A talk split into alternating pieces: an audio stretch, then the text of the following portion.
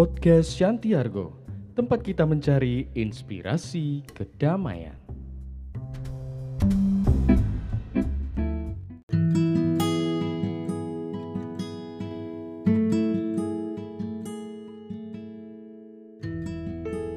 Vijay dan Raju berteman akrab.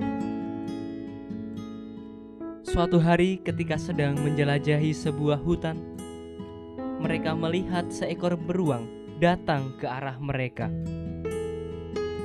Mereka berdua ketakutan. Jadi, Raju yang sudah biasa memanjat pohon segera memanjatnya. Dia tidak memikirkan temannya yang tidak tahu bagaimana cara memanjat pohon. Vijay tercenung sejenak. Dia ingat bahwa hewan tidak akan menyerang mayat. Jadi dia menjatuhkan dirinya ke tanah dan menahan napas. Beruang itu mengendusnya, mengira dia sudah mati, dan melanjutkan perjalanan.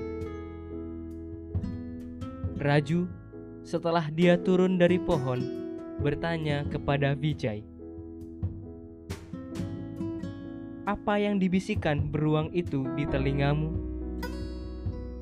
Vijay menjawab, "Beruang itu mengatakan bahwa percuma berteman dengan seseorang yang hanya mencari selamat untuk dirinya sendiri dan meninggalkan temannya." di saat temannya sedang dalam kesulitan.